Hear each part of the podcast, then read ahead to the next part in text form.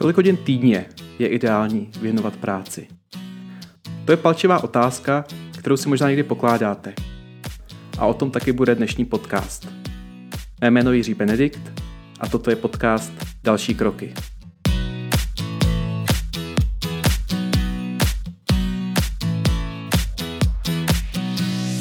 Před pár dny to bylo přesně 100 let, kdy byla v Československu uzákoněna 8-hodinová pracovní doba. V rámci toho jsem tuto otázku, kolik je normální, kolik je dobré pracovat za týden, položil svému publiku na LinkedInu. Evidentně to hodně lidí trápí, protože se pod tím sešlo 48 různých komentářů. Řeknu vám některé z nich. Například Petr Boroš, můj kamarád a šéf startupu Retino, říká Když třeba jeden den, kdy mi to jde, pracuji 13 hodin a druhý den, kdy mi to nejde, pracuji 3 hodiny, v součtu mám větší výstup, než kdybych pracoval každý den 8 hodin.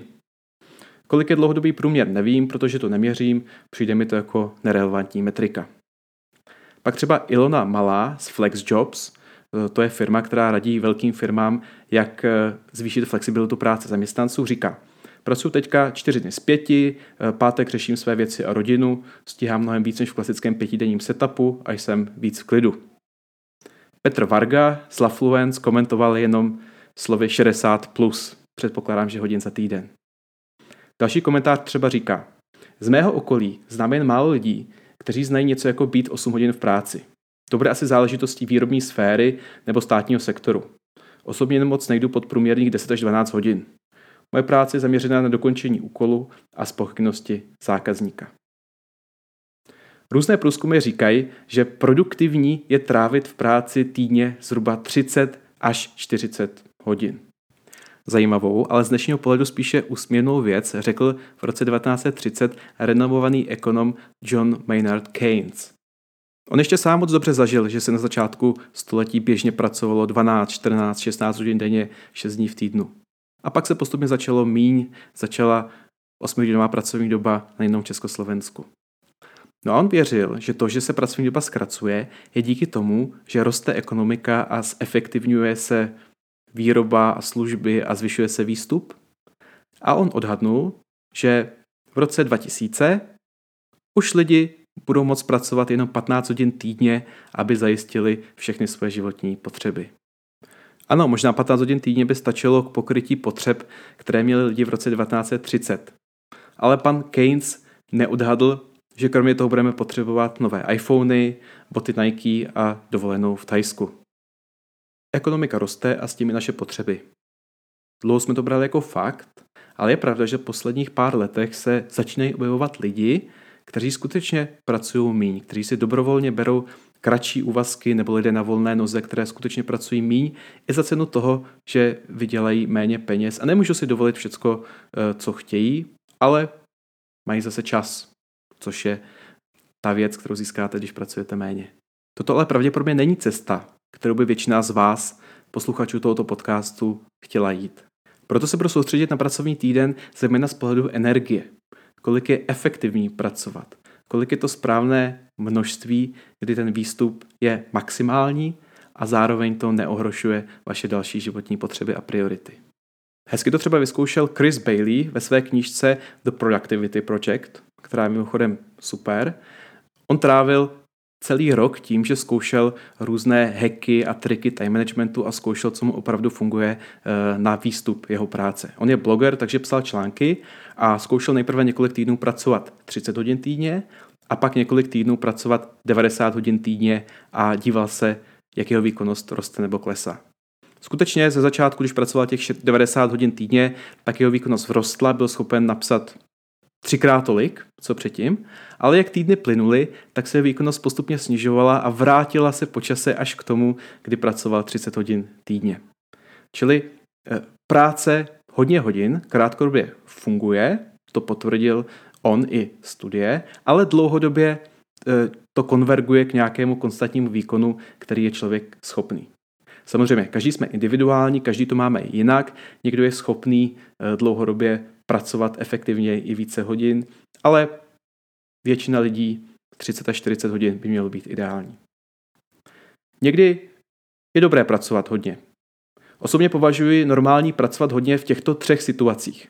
První z nich je, když jste v prvních třech a čtyřech letech své kariéry a chcete fakt jako si něco naučit, chcete to šlápnout a většinou, protože jste na juniorní pozici, tak ani nemáte moc možnost toho ovlivnit.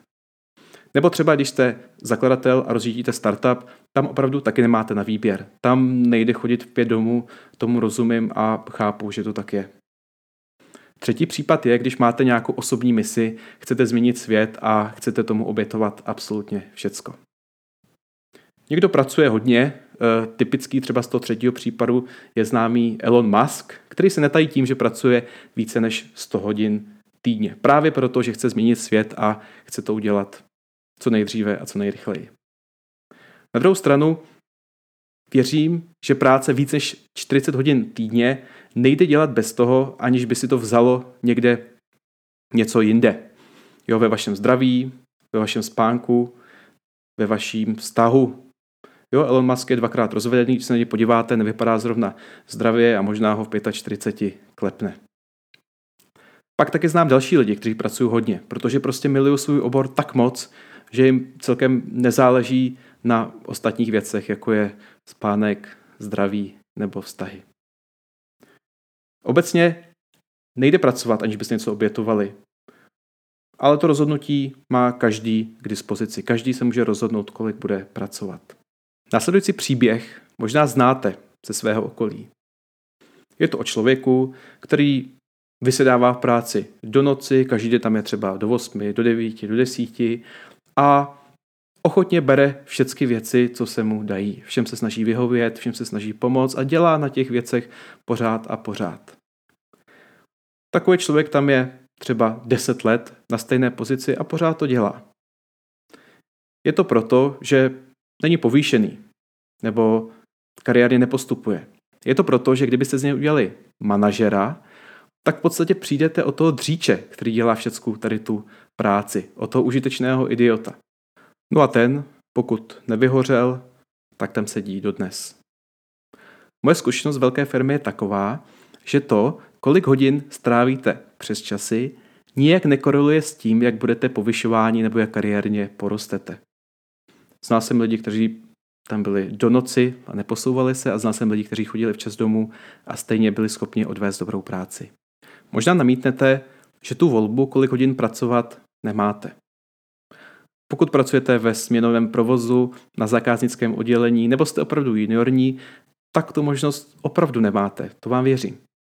Ale pokud jste trošku kariérně postoupili, jste na seniorní pozici nebo manažer, tak vy si vytváříte práci, kterou děláte.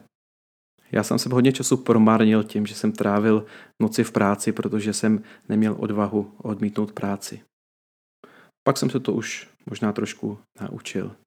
Takže ještě jednou díky moc, já jsem Jiří Benedikt a těším se na slyšenou u příštího dílu podcastu Další kroky.